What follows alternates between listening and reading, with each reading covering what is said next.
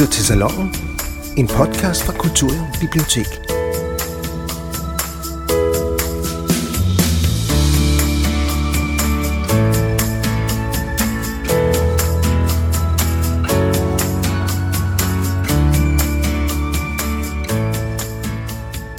Velkommen til Salonen, og velkommen til den tredje og sidste podcast i serien Sommerlitteratur, hvor min kollega, der sidder overfor mig, Marianne Treff, og undertegnet Thomas Tidje, snakker sommerlitteratur. Det, som vi jo plejer at gøre til et offentligt arrangement, men som vi måtte aflyse på grund af coronakrisen. Derfor sidder vi nu her for tredje og sidste gang, og temaet for dagens podcast har vi valgt at kalde Livskriser, men hjælpen er værd. Og Marianne, det dækker over, at du har nogle romaner, hvor yeah. knap så happy, happy-go-lucky romaner. Det, ja, det må man sige. Altså, det, man kan i hvert fald sige, at det fælles øh, tema for mine tre romaner, det er barndom, øh, der er fyldt med svigt, og børn, der lever omtumlet liv i dysfunktionelle familier, og øh, i udsatte miljøer, og ja, alle, alle de ting, som jeg elsker. Ja. Men øh, Thomas, der er altså også happy end i, i, i, i mine romaner den her gang. Ja. Surprise. Eller måske en, en, en, en forløsning, ja, en, eller et en, eller andet, som en giver, en, ja. giver en mening med det. Ja, præcis. Ikke? Ja. Og det er jo også det, der ja. handler om at finde, ja. finde her livet, tænker jeg, en, en mening med det hele et eller andet sted. Ikke? Jo, så. jo og, og, og, og så, jeg har det tit sådan, altså nu ved jeg jo godt, og jeg skal slet ikke tale de der meget øh, romantiske øh, happy-bøger ned, men øh, jeg, kan, jeg kan godt lide, at der er lidt bid og lidt kant i det, jeg læser. Det kan jeg godt forstå. Ja, ja. Så. Og det kan jeg også godt. Og når vi har givet vores øh, tredje podcast øh, undertitlen Livskriser med undertitlen Men hjælpen er nær, er det fordi jeg som øh, faglitterær ansvarlig formelt set vil snakke om et par bøger, hvor man, hvis man er i den ene eller anden form for krise, kan man sige, har lidt hjælp at hente. Det handler om en bog om stoicisme, og det handler om en bog om at finde sig selv i naturen. Og så skal vi også lige snakke lidt essays. Inden vi begynder at snakke, skal vi også huske at sige, at vores... Øh, Vores folder, hvor alle de her bøger, vi har snakket om, og et par stykker mere, er nævnt. Den hedder Sommerlitteratur. Vi har den her på biblioteket, Kultur- og Bibliotek i Ishøj, hvor du kan komme og hente den, men øh, du kan også downloade den fra vores hjemmeside. Ja. Og så har vi også et, øh, nogle arrangementer til efteråret. Ja, det er sådan, at de fleste af vores arrangementer øh, er at finde på vores hjemmeside, og man kan allerede nu gå ind og booke billetter. Og jeg ved, der har været flere, der har spurgt på, på faktisk øh, nogle af vores øh, arrangementer. Et af dem, hvor vi skal besøge et museum. Øh, de er jo altid i høj kurs. De bliver udsolgt øh, meget hurtigt. Det Københavns Museum kan vi godt afsløre. Ja, det, det nye, nye stads af ja, ja, Københavns det, Museum, som ja. virkelig er en oplevelse værd. Ja, så hvad det hedder, det var bare en lille bitte anbefaling, var det ikke, Thomas? Yes, ishøjbib punktum d k, men ja. jeg tror, I kender adressen, de fleste af jer. Ja. Vi skal snakke bøger, og... Øh, vil du lægge ud med den første? Jamen, det vil jeg gerne. Altså, jeg har, jeg har taget tre bøger, og de kommer fra Danmark og Sverige og Australien. Og jeg tænker, at jeg starter med den danske. Den var jeg rigtig, rigtig glad for. Altså, den danske, det er, hvad det hedder, Opkaldt fra Mælkevejen, og det er Bjørn Poulsen, der har skrevet den. Den er udgivet på Lindhardt og Ringhof. Og jeg vil sige, hvad det hedder, hvis I tænker Bjørn Poulsen, hvem er han, øh, så er der måske en grund til det, fordi det her er øh, hans flotte og smukke øh, romandebut. Det er en øh, autofiktion. Øh, den ligger meget, meget tæt op af hans eget liv, men der er selvfølgelig også nogle romanelementer i. Øh, Bjørn øh, Poulsen, han er anerkendt øh, billedhugger, og, og, oh, ja. Ja, og måske er der nogen af jer, der har, har, har set ham inde på Grønningen eller øh, Den Fri, øh, øh, fordi der har han udstillet i mange, mange år. Men han beslutter sig altså for, at han ville skrive den her roman, og, og hvad det hedder, jeg var til et arrangement, øh, hvor han præsenterede sin bog, og det var første gang, han var der. Og selvom øh, han var tres år, så kunne man bare mærke, at han var virkelig, virkelig nervøs, mm. fordi han tænkte, uh, hvad, hvad, hvad siger folk? Mm. Øhm, Men altså, jeg synes, jeg synes, det er en rigtig dejlig bog. Den handler om en søn, der øh, frisætter sig efter at have været i kløerne på en, en øh, mor, øh, der øh, har været skizofren. Mm. Og det er faktisk også det, at Bjørn øh, mm. Poulsen har oplevet. Han øh, mm. vokser op sammen med sin mor og søster i en stor villa i Virum, Så hvad det hedder, øh, man kunne sige, øh, det, det, det, det, det, kunne, det, det kunne have været så godt, men det er det altså ikke. Altså hendes øh, psykiske sygdom øh, overskygger hele barndommen. Ja. Og det ender jo også med, at, at, at huset øh, øh, er fuldstændig gået til i snavs og forfald, og, og, og, og så flytter de på hotel. Og det gør de faktisk i fem år, og det er jo altså, hvor man tænker, kan man det? Men det, blandt andet bor de inde på øh, Hotel Østerport øh, i en del år, mm. og det er sådan noget med, hver dag så går de ned og spiser i øh, cafeteria, restauranten, hvor de nu engang er, og så resten af tiden, jamen så... så turnerer ham og søsteren rundt. Mm. Søsteren er lidt ældre, så det ender med, det er ham, der hænger på mor. Og det, det, det, er, jo, det er jo ret forfærdeligt. Men øh, altså, han øh, kommer på Herluf Holm, da han måske har været i tolv-tretten års alderen, og det er, det er den, det mest rædselsfulde ophold overhovedet. Altså, jeg siger, jer, der har læst øh, Jan Guillous øh, ondskab, ja, jamen, så ja. Lægger den sig bare lige i slipstrømmen. Ja, altså, ja. Det er, at han bliver mishandlet og mobbet, og at både klassekammerater og præfekter og lærerne gør intet for at hjælpe ham. Jeg synes ikke, det der kostskoler får de bedste ord på, på vejen nej, i litteraturen. Nej, det gør de godt nok ikke. Ja. Altså, og vi var jo nogen, der spurgte Bjørn Poulsen, om han, øh, øh, om han øh, havde talt med, med, med Herluf Holm og sådan noget bagefter. Mm. Han, havde, han havde det bare sådan, at han var færdig med dem, så var han fuldstændig ja. færdig med dem. Øh, men altså, øh, man kan sige, at bogen den er elegant bygget op i tre velkompon- øh, velkomponerede dele. Der er altid delen, hvor Bjørn han med det, har sine eventlige samtaler med sin mor. Mm. Mor ringer hver eneste dag, og hun, øh, hun har alle hånde anfægtelser og samvittighedskvaler over at have brugt øh, og formøblet hele formuen. Mm. Men selvfølgelig også, hvad det hedder, øh, som øh, den skizofrene kvinde, hun nu engang er, så mm. handler det også om, at Bjørn skal trøste hende og fortælle, ja. at han elsker hende, og mm. hun er god nok og sådan noget. Og så er der anden del, der handler om Bjørns barndom og ungdom, og det er jo altså både grænseoverskridende ja. og bizart, fordi altså, man tænker, man kan ikke bo på hotel, men øh, jo, øh, mm. det synes jeg, I skal prøve at læse. Og så er der selvfølgelig den tredje og sidste del, der handler om Bjørn, der er anerkendt skulptør og, og, og billedhugger. Og så hvad det hedder, at han, hvordan han håndterer den der mor, han altid har på slæb. Hun, hun bor ja. i øvrigt på Sundholm, ja. og, og også på sådan et ø, psykiatrisk plejehjem.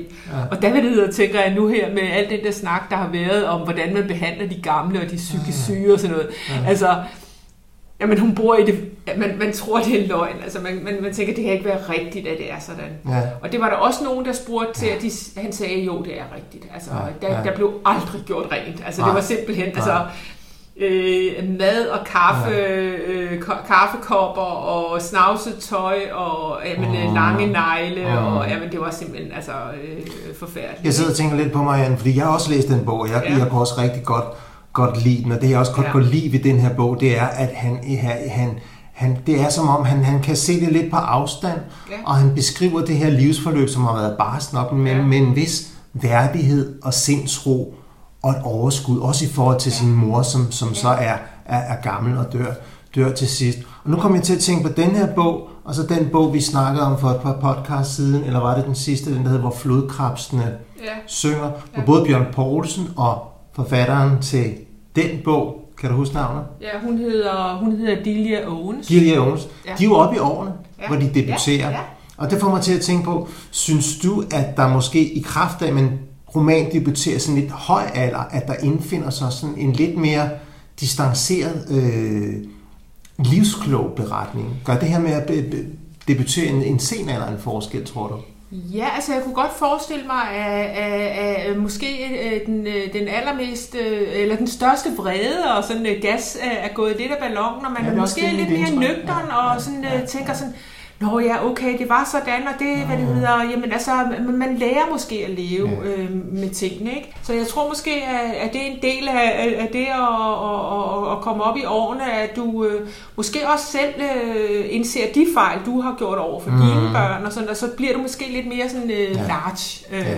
Men jeg synes bestemt, at den er, det, det, det er en rigtig, rigtig øh, fin bog, og, og jeg tænker, hvis man godt kan lide at læse om øh, skøre, øh, skøre apparater, så, så, så hvad det hedder, men altså, og godt kunne lide Øvig Knudsens eller Karen Fastrups Hungerhjerte, ikke? Altså, ja, så, ja. Så, så, så, så synes jeg faktisk, at det, det er et godt bud. Jeg har en bog her, der hedder Mark Hammer, Kunsten at fange muldvarpe og finde sig selv i naturen, og grunden til, at vi kan gå videre med den, er jo, at han er jo også øh, en øh, debutant, og han er også over og i, den, i, den, i den tredje halvdel mm. af sit liv, kan man sige. Jeg tror, han er præciseret i tres. Yeah. Og når nogen hører Kunsten at fange muldvarpe, så tror man måske, at det er sådan en brugsbog ude i fange muldvarpe. Det er det også et eller andet sted, fordi Mark Hammer er muldvarpefanger, men den har jo så også undertitlen At finde sig selv i naturen, og det er Kristelig Dagblads forlag, der har lavet den. Så det indikerer jo også, at det er meget mere end bare at fange muldvarpe, den her bog handler om. Mark Hammer, han voksede op i et, et, et voldeligt hjem og stak af som seksten-årig, og så har han det meste af sit liv øh, levet af at fange muldvarpe, efter han gik rundt faktisk nogle år og var hjemløs og subsistensløs på de engelske landeveje. I løbet af tiden og med de her år, der er nærmest blevet et med naturen og har lært de små væsener at kende. Men, men kunsten at fange muldvarpe er lige så meget en, en underfundig eksistentiel og, synes jeg, personlig fortælling øh, om et år med en særlig mission. Det er ligesom en bog, der lever af årstidernes skiften og iagttagelserne af dyre liv og erindringer og det her med et hårdt liv på gaden. Og så møder han så sin kone og får børn, som han stadigvæk er sammen med den dag i dag. Og det er sådan om glæden ved at blive far, og det er sorgen over, at, at reden nu er tom. Og så om alt det andet væsentlige mellem himmel og jord. Så der er det her aldersperspektiv i det, der er lidt vemodighed, og der er lidt... Øh, melankoli i den. Plus at du så også lærer en del om, om muldvarper, der, det, der vil sige at være hans øh, arbejde. Ja. Så. Thomas, det er sådan, altså, hvor jeg tænker, at det er en biografi, ikke? Altså, den handler om øh, ham som person. Det er ikke sådan en øh, selvhjælpsbog. Nej, Nej, det er det ikke. Nej. Det er det ikke, men han fortæller jo lidt om muldvarpejagt, og han fortæller lidt om, om, om, om dyret muldvarpe ja. og sådan noget, men det er først og fremmest en, en En, det er en blanding af selvbiografi og selvhjælpsbog og lidt ja, ja. Øh, filosofi. Ja. Og jeg tænkte faktisk, at jeg ville læse et stykke op fra den, for ligesom at illustrere, hvor, hvor, hvor, hvor underfundig og fin en bog, ja. jeg synes, det er. Og den starter sådan her. Vi bliver ældre, Peggy. Peggy, hans kone og jeg. Og vi har fået et hjem og en tilværelse sammen. Og det er der, jeg ønsker at være. Vi er frie. Vi kan spise, når det passer os. Vi kan rejse til de steder, vi har råd til og gerne vil se uden at spørge nogen. Vi kan sove ansigt til ansigt uden at røre hinanden, men så tæt, at vi deler hinandens åndedræt, indtil der ikke er mere ild tilbage, og en af os bliver nødt til at vende sig om eller dø. Med årene er vi kommet til at elske hinanden mere. Peggy siger, at vi har gjort det omvendt, at vi i begyndelsen skulle have elsket hinanden lidenskabeligt, og, der skulle være, og det skulle være døde hen, når vi blev halvgamle og vrantende. Det er naturens måde at forberede os på, at vi engang bliver skilt fra hinanden, sagde hun engang. Så bliver hun bedrøvet, og hun sagde, at denne bedrøvelse er den pris, vi betaler for kærligheden, og der kom tårer i hendes øjne. Og hendes kønne ansigt fik fuger ved tanken om alderdom og død, og at en af os skulle miste den anden. Lige nu, foran forandringens fase, ved jeg, at mine dage som havemand er ved at være talte, fordi mit eget liv er ved at gå i stå og blive slukket. Jeg vil savne synet af guldsmede, der parer sig med hinanden. De er lige så lange som min underarm, der har tjent mig godt i mit arbejdsliv. Aftensværmerlarven på min håndflade på størrelse med min pegefinger løfter sig trodsigt. Og jeg kommer til at savne høgene, der kredser rundt, mens de jager de små markmus, der piler afsted mod deres skjul, som er blottet af de stængler, jeg har fældet. Snogene, som sover under præsendingen på kompostbunken, tusind, som bor på foden af muren, de langsomme orme, der jager i bladbunkerne, sneglene, der sover i grupper i det faldende løv, eller i klynger i musens sprækker. Ja. ja. Hvis der har været nogle, nogle, nogle, nogle trends i, i faglitteratur, som jeg også vil komme ind på senere, så er det jo det her med, at der er kommet ligesom en trend, der hedder, at mænd skal finde sig selv i naturen, ja. eller via nogle dyr. Der er for eksempel også ham, der hedder James Rebang, som har skrevet en bog, som hedder Fårehyrdens Dagbog. Ja. Og jeg mener, der er en anden forfatter, jeg ikke kan huske navnet på, som har fundet sig selv via sit samvær med hajer. Ja. Ja, så man kan jo sige, at det her med naturen er jo absolut øh, blevet inde. Ja. Er der ikke også noget en med nogle ål? Åle-evangeliet eller jo, et eller andet? Jo, jo, jo, ja. for søren der også. Men, der, ja. men du, du har ret. Altså, der, der, er, en, en, der er en dyretrend. Well, så tænker jeg, at jeg lige vil snakke lidt om øh, en øh, australsk forfatter, der hedder Trent Dalton. Jeg tror faktisk, det er første gang, han er oversat til dansk. Og han har skrevet en bog, der hedder Dreng sluger universet. Øh, og da, da, da jeg læste den, øh, så læste jeg den egentlig bare som en roman. Den står også som roman. Og så finder jeg så ud af, at det faktisk er, øh, den er baseret på hans egne øh, oplevelser, øh, blandet med fiktion. Mm. Og det, det, det blev jeg godt nok meget forbavset over, fordi det er den vildeste historie. Men altså det, der, der, der ligger helt tæt op af hans egen barndomserindringer, det er faktisk, at han, øh, han øh, vokser op sammen med en mor, som er narkoman. Hans far, han er stukket af, og så hvad det hedder, bliver han, øh, øh, moren bliver indlagt øh, på psykiatrisk hospital, og så bliver han passet af stedfaren, som er heroin-dealer. Og det er, virkelig, det er virkelig det her. Altså, ja, ja, så tænker man, ja, ja, ja. Nu kan det ikke blive værre. Og det kan, det kan blive en lille smule værre. Han har en, en storebror, August, som er stum, og så er han autist. Og han, han, han taler kun øh, fingersprog, sådan lidt øh, ligesom ham der i Marxbrødrene. Altså alt er med tegn og fakter og gebærder og sådan noget. Øhm, vores hovedperson, Eli Bell, som han hedder, og August, de er meget, meget tæt knyttet til hinanden. Og det er, sådan, det, det er virkelig sådan, er sådan et mageløst og smukt øh, portræt af, af, af to brødre. Og så kunne man så sige, hvad det hedder nu, øh, med, med far er forsvundet, og stedfar, der er heroin-dealer, øh, og mor, der er skængerne skør på sindssygehospital, så, så kan det ikke blive værre, men det kan det. Fordi så, er det, så, så kommer der sådan nogle magiske ting. Altså der, han, han finder ud af, under det hus, hvor de bor, der er der en stor rød telefon. Og han kan ikke finde ud af, hvad den der... Øh, øh, Hvad, hvad, hvad den laver under mm. huset, og så viser det sig, at det er noget med nogle narkokarteller mm. og sådan noget, så der mm. bliver sådan en hel masse mm. lidt øh, mystisk. På et tidspunkt, så kan jeg, hvad det hedder, stedfaren ikke passe ham. Han, jeg kan ikke huske, om han skal ind og spjælde den, men det skal han sikkert. Mm. Og så, hvad det hedder, så bliver de jo nødt til at opsøge faren, som er stukket af. Og han, er, altså, han, øh, han har simpelthen et kæmpe bibliotek. Han ligger i sin øh, wifebeater under trøje og drikker bajer, og så læser han en bog om dagen. Kommer de, kommer de ud af den der, ja, slipper de ud af den der sociale arv? Jamen det gør de, det gør de. Ja. Altså, og det er, jo ja. det, det er jo det, han forelsker sig i drømmepigen. Altså, ja. på, på, mm. på, øh, han kommer i praktik, på, da han bliver lidt ældre, på et blad, og der har der en pige, der hvad det hedder, ja. som, øh, som øh, skriver kriminalstof, og han forelsker ja. sig dybt i hende. Ja. Og så hvad det hedder, sker der jo selvfølgelig en hel masse ting, og der er, man kan også sige, at der er sådan ligesom en lille krimihistorie ja. indbygget, fordi at der, ja. han er ude for sådan en, en meget dramatisk uh, redningsaktion mm. uh, med hans mor i centrum, og hvad det hedder, også noget med det, det der uh, uh, syndikat af forbrydere, der har nogle, uh, nogle uh, tilfangetagende. Altså, ja. Det lyder selvfølgelig, det, uh, ja. måske lyder det sådan helt rodet, det er det bare ikke, når man sidder og læser ja. det. Altså det er faktisk en... Uh, Øh, lidt magisk historie, ja. men også altså fuld af varme og fantasi, ja. og jeg var, jeg var simpelthen så godt øh, underholdt. Ja, er der nogen, der hjælper det, det, den måde, du beskriver den på, lyder det også som om, at, at, at selvom det er nogle voldsomme begivenheder, og det er en barsk opvækst, han har, så er der også øh, lidt en masse varme og lune i bogen. Ja, det er der også. Fordi jeg tænker på, at der, var, der, altså, der er jo rigtig mange barske historier derude ja. i, i litteratur, ja. men fortællegrebet er jo også, kan jo også være forskelligt. Ja. Det kan jo stadigvæk være lidt rart og lidt, lidt positivt og sådan noget.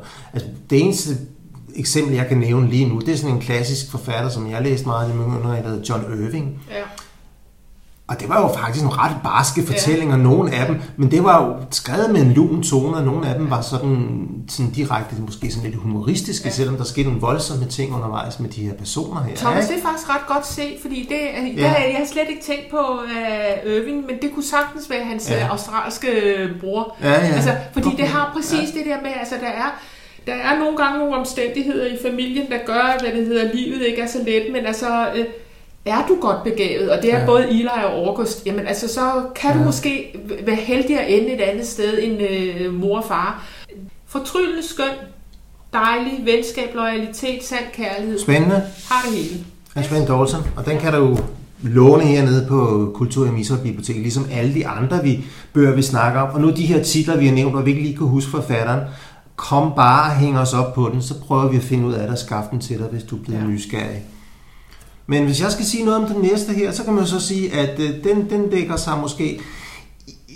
Jeg vil i hvert fald lave det her greb og spænde en rød tråd til Nils Overgaards Det hele handler ikke om dig og stoicismen, fordi det, som er en af Nils Overgaards pointer, det er, at øh, det kan godt være, at du har nogle opvækstvilkår, men du har stadigvæk nogle valg og nogle muligheder, og du har noget ansvar for dit eget liv, hvordan du vil leve dit liv. Det hele handler ikke om dig er en spå om stoicisme. Det har faktisk været en af de bedste sælgende faglitterære øh, bøger i år. Har der, er der sådan en, en trend, nu snakkede vi før om, om, at mænd finder sig selv gennem dyr og naturen. Er der en trend inden for filosofi og selvhjælp, så er det ligesom, at man efter at have været ude i alle mulige forgreninger, det her med positiv psykologi, og, og du skal bare mærke efter, i din, du skal bruge din mavefornemmelse, og altså helt ærligt, Marianne, mellem os, os to sagt, så maven for mig, det er altså sådan et sted, hvor, hvor mad, der kommer ned, det bliver lavet til lort, ikke? Men det er der skrevet bøger om, at man skal mærke det, man skal bruge maven, når man skal træffe beslutninger i livet, ikke?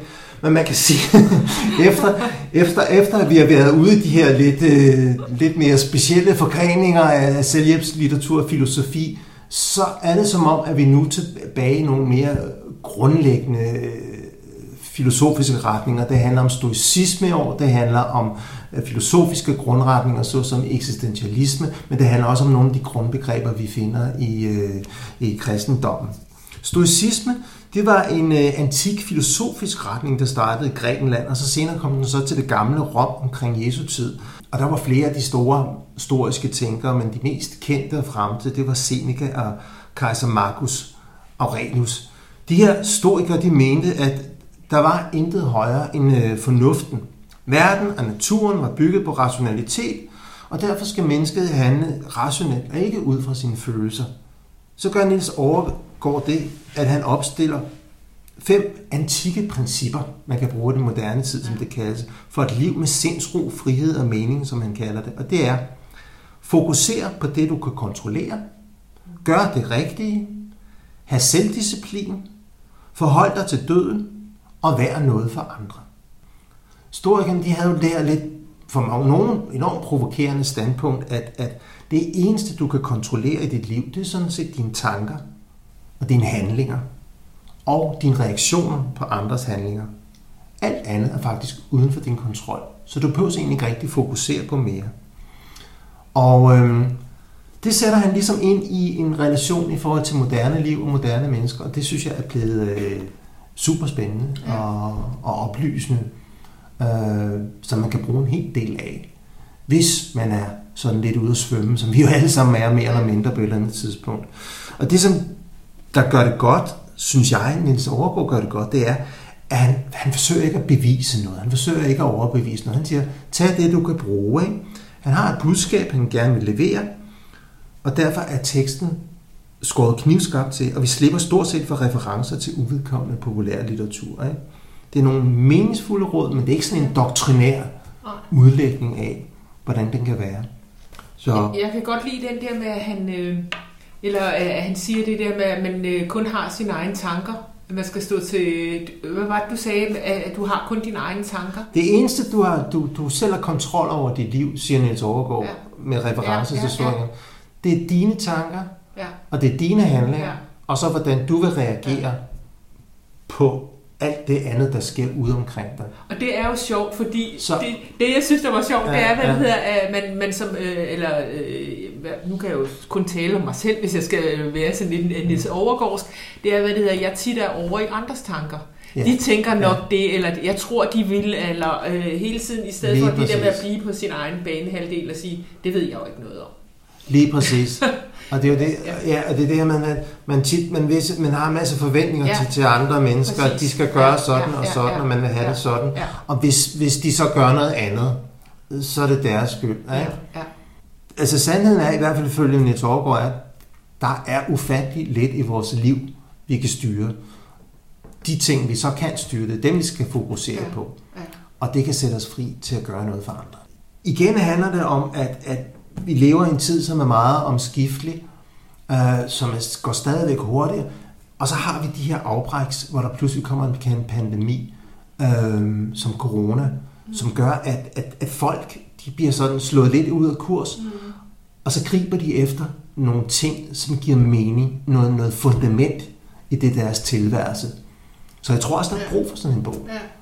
Vi er ved næsten at være ved vejs ende. Ja, vi har vi. Der lige et par bøger. Vi har lige et par bøger til, ja, og hvad det hedder, min, min næste, det, det er det svenske bidrag. Ja. Øhm, det er Nina Vähe, Væhe hedder hun måske, Testamente.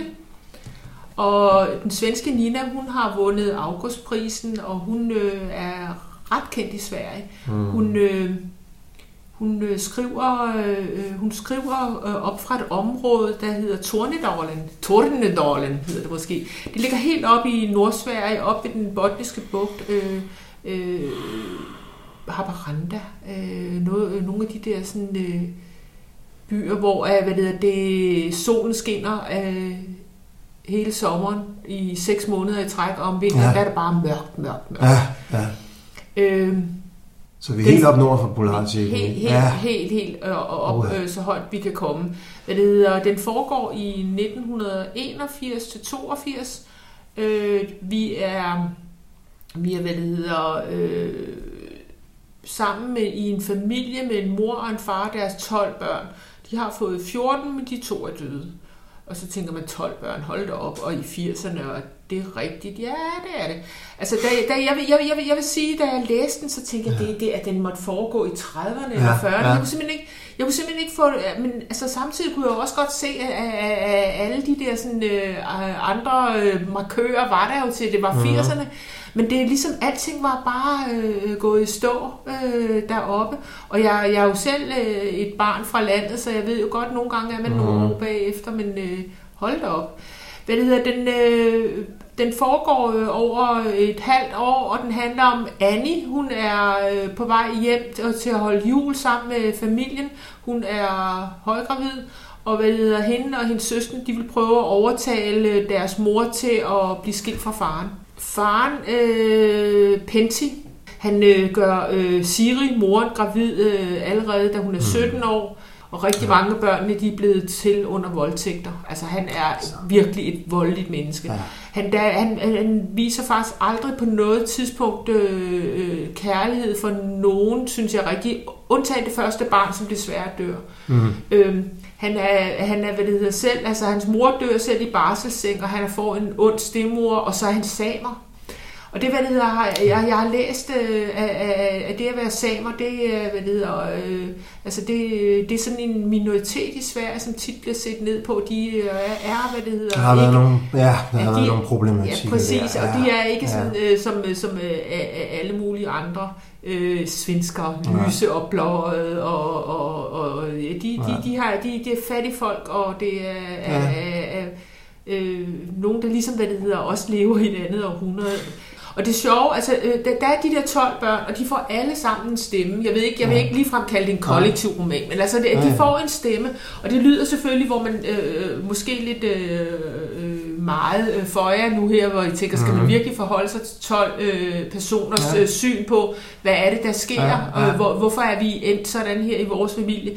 Men det, det, det giver rigtig god mening, når man læser det. Altså, men men, men øh, jeg synes bare, at det er så virkelig interessant at læse øh, øh, mm-hmm. romaner, der foregår op i det område. Måske ja. kan nogen af jer huske, eller du kan da, Thomas, Niemis øh, populærmusik fra Vitola. Ja, ja, op, jo. Og lige sådan af K. Bjørnsen, vi ja, ja. havde på her, var det sidste år, øh, hvor vi... Eller jeg tror, du havde den på din læse, ja. ja. Altså, jeg, jeg synes, at, at Niemis ja. skriver skønt. Og så, hvad det hedder, øh, Per Olof Enquist, han er jo lige død, og hvad det hedder, i forbindelse nu her med, at han døde, så skulle jeg genlæse nogle af hans romaner. Han har blandt andet skrevet en, en, en det er også en romanbiografi, der hedder øh, Et andet liv, og den foregår også op i det der område.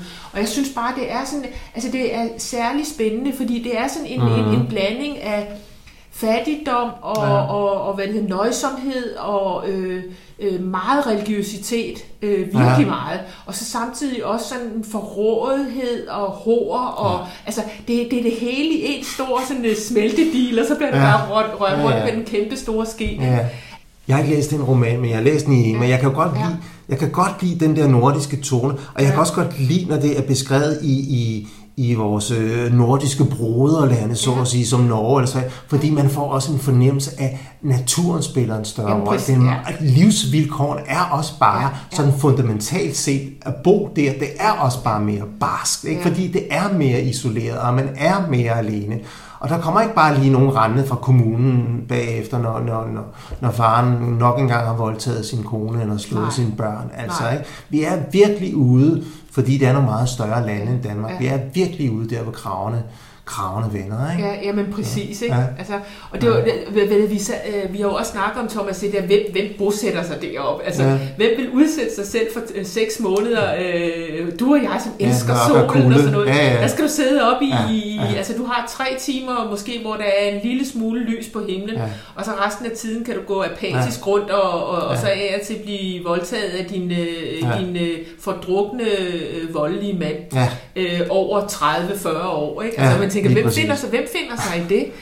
Den er skidegod. Det er en ja. skøn familiesaga. Og det er jo selvfølgelig altså også det der med, at vi snakker om de skandinaviske lande. Ja. Gud, hvor er vi bare anderledes end dem. Ja. ja, ja, ja, ja. Altså, det, kunne, det kunne lige så ja, godt ja. være, hvad det hedder, nede i Syd-Grækenland øh, eller på Sicilien eller sådan noget. Mm-hmm. Altså, jeg genkender ikke noget øh, dansk mentalitet og hygge. Nej. Der er no, nej, no, der er ikke hygge. Nul no, hygge, du. Det kan jeg godt love dig. Ja, det skulle være så dejligt ude på landet, som man siger. ja. Så den hed ja. Testamente ja. af en Vægren. Vægren. W-A med to prikker over af. Okay. H-A. Vægren. Ja. Vægren, tror jeg det er. Som sagt, du finder alle titlerne i vores, øh, vores øh, folder om sommerlitteratur, eller du kan finde den på ja. vores hjemmeside, eller kom ned på Kultur- og Bibliotek, og lad os tage en litteratursnak. Ja, så til allersidst, sidste ja, ja. som rosinen i pølseenden. Oh, okay. Og vi bliver jo I, i det nordiske, ja. og vi bliver hos en øh, nordmand, som faktisk også har boet i øh, Sverige, ja, i, i Malmø i mange, Skåne, ja. i mange år i kraft af sit øh, ægteskab med en øh, svensk forfatterinde. Mm-hmm. Øh, og det er nu naturligvis øh, the one and only Karl Ove Knausgård. Ja. Og nu har vi jo snakket om øh, autofiktion flere gange. Måske mm-hmm. vi lige skulle definere, hvad autofiktion er. Ja, altså autofiktion er historie, hvor hvad det hedder, du, hovedpersonen skriver sin egen, øh, sin egen historie, men i romanform. Ja. Og så er der hvad det hedder, nogle krav til, at man kan, når man skal kalde det autofiktion, så skal hvad det hedder, der stå et, der skal stå, mener jeg nok, og nu, nu må vi korrigere hinanden øh, bagefter, men der skal stå øh, roman på forsiden af bogen. Det vil sige, at man skal være sikker på, at det er en roman og ikke en biografi. Ja. Og så skal hvad det hedder, hovedpersonerne have ens eget navn. Det vil sige, hvis det var Karl Ove Knausgård, der havde skrevet en autofiktiv øh, roman, ja. der hed Min Kamp, ja. så skal han hedde Karl Ove i bogen, og der skal stå roman ja. ude, ude på bogen. Ja. Ja. Det, det skulle være kriterierne mere, men det må vi lige tjekke op på, fordi nu bliver jeg jo lige, når du, når du øh, ja. næler mig. Men du nævnte jo selv øh, Min Kamp, hans ja. øh, selvbiografiske, ja. autofiktionelle værk på seks bind, tror jeg, ja, der er. Ja. Om hans barndom og ikke ja. mindst forhold til hans far. Det var ligesom ja. det, der gjorde, at han slog hans navn ja. øh, fast. Han har udgivet andre romaner, men han har også udgivet rigtig mange essays. Han har udgivet en ganske fortræffelig essayserie, der er ligesom årstidsbestemt. Ja. Der er fire af dem, som hedder Om sommeren, Om efteråret og så fremdeles. Det seneste essay, for det er, hvad den her bog I Kyklopernes Land er, som jeg vil tale om her, det er også et øh, essay. Og det er nogle tekster, der er samlet fra de sidste ti tolv år, fra to tusind og ni og to tusind og atten. Jeg skal sige med det samme, det er måske, måske er det en lidt nørdet essay sammen. Måske skal man være sådan lidt øh, Knausgård aficionado i forvejen for at få noget ud af det. Men ja. det gode ved essays er jo, at man behøver ikke nødvendigvis læse det i hele fra ende til anden. Man gør det i hvert fald ikke her med Kyklopernes Land, for det er en række, det er, det er forskellige essays, og det er tekster, han har skrevet i løbet af de her år. Øhm, ja. Temaet i, i, i Kyklopernes Land, som den hedder, det er Knausgård, der forklarer om kunsten og kunstnerens rolle, mm. øh, om malere, fotografer og om ideologiernes mishandling af litteraturen. Han fortæller om hjerneoperationer, og så har han faktisk også nogle rigtig gode analyser, for eksempel af, igen, en svensk øh, mand, den nu afdøde svenske filminstruktør Ingmar Bergman, ja.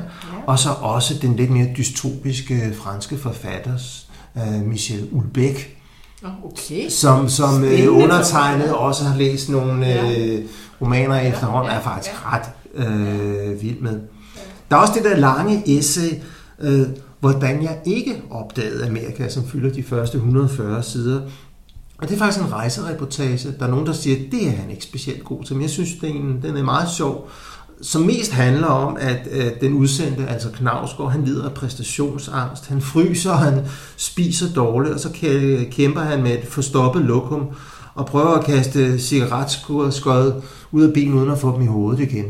Og så er der selve titelæsset, som har været meget diskuteret og meget øh, delt på de sociale medier i sin tid, fordi det henviser til øh, en længere artikel, som Knausgård skrev i to tusind og femten, som var en sønderlemmende kritik af det svenske samfund, hvor han selv har boet, som sagt, og, og nær, svenskernes nærmest øh, statsautoriserede politiske korrekthed og feminisme og den slags. Ikke? Og han kunne slet ikke klare det. Og det var måske, fordi han var nordmand og befandt sig i Sverige og ikke var svensker selv. Ikke? Så man kan sige, at øh, det er lidt en blandet landhandel, den her i Kyklopernes Land. Det repræsenterer nok det bedste og værste Knausgård, fordi han kan også være meget selvhøjtidlig til, til tider og rimelig nørdet, men jeg synes også, der er nogle helt uforlignelige passager og essays imellem. Så kunne man lide Min Kamp, og er man til, til, til, til store nordiske litterater, så er, er Knausgård næsten ikke til at komme udenom, jeg så sige. Altså, jeg, jeg er jo kæmpe fan, og, og, ja. jeg, og jeg har ikke læst den, Thomas. Altså, ja. det er for mig... Ja, ja. Altså, nu skal jeg nok styre mig, så jeg ikke styrter ud og låner den, så ja. alle vores Ishøj-borgere ikke kan komme først. Men hvad det hedder, jeg, jeg har blandt andet også læst om hans U S A's tur, og nogle af hans besøg på nogle af de store amerikanske museer, hvor han, hvad det hedder, øh, fortolker billeder, og når han er til på fotoudstillinger, og hvor han anmelder øh, nogle af de øh, fot... Øh, eller, øh, fotografer, som jeg er øh, lidt pjattet med. Jeg synes, han er fremragende her. Ja, jeg må sige, ja. altså han, jeg synes, han skriver godt. Ja. Og ja, altså nogle gange, der, altså for eksempel øh, det, det sidste bind i Min Kamp, hvor der, der, jeg tror, det er tre hundrede sider om Hitler. Ja, der, der, der, der, der vil jeg da godt sige, der har du en pointe. Altså, ja, og øh, man bliver træt af Hitler. Ikke? Altså, øh, hvis man ikke var det i forvejen, så... så, øh, så, så men han, han, han har... Han, han, han, Han kan så bare et eller andet. Altså, ja, det er jo det. Og, og, men det er mere eller mindre meget omfattende forfatterskab, han er ved at få sig helt sikkert ved, ved, ved efterladet. Så er det jo også klart, at man kan jo plukke ud. Det er jo ikke godt alt sammen, ikke? Mm. Men altså, der er ting, man kan læse, og så er der ting, man kan gå en stor bue over. Ja. Og alle de her romaner, det her faglitteratur, vi har snakket om i de her podcaster, vores autofiktionelle bøger, eller hvordan man kalder det, vores filosofibøger og vores essays, alt det her kan du komme ned og låne yeah. på Kultur- og Bibliotek, hvor vi står klar. Yeah. Men jeg tror, det er det. Det tror jeg, så er det bare med at sige pænt yeah. tak. Og så håber vi jo, at vi ses til et uh, litteraturarrangement næste sommer i Levende Liv. Ja, yeah, det håber jeg også. Ja, det er godt. Tak for denne gang. Det er godt. Det. Hej. Hej.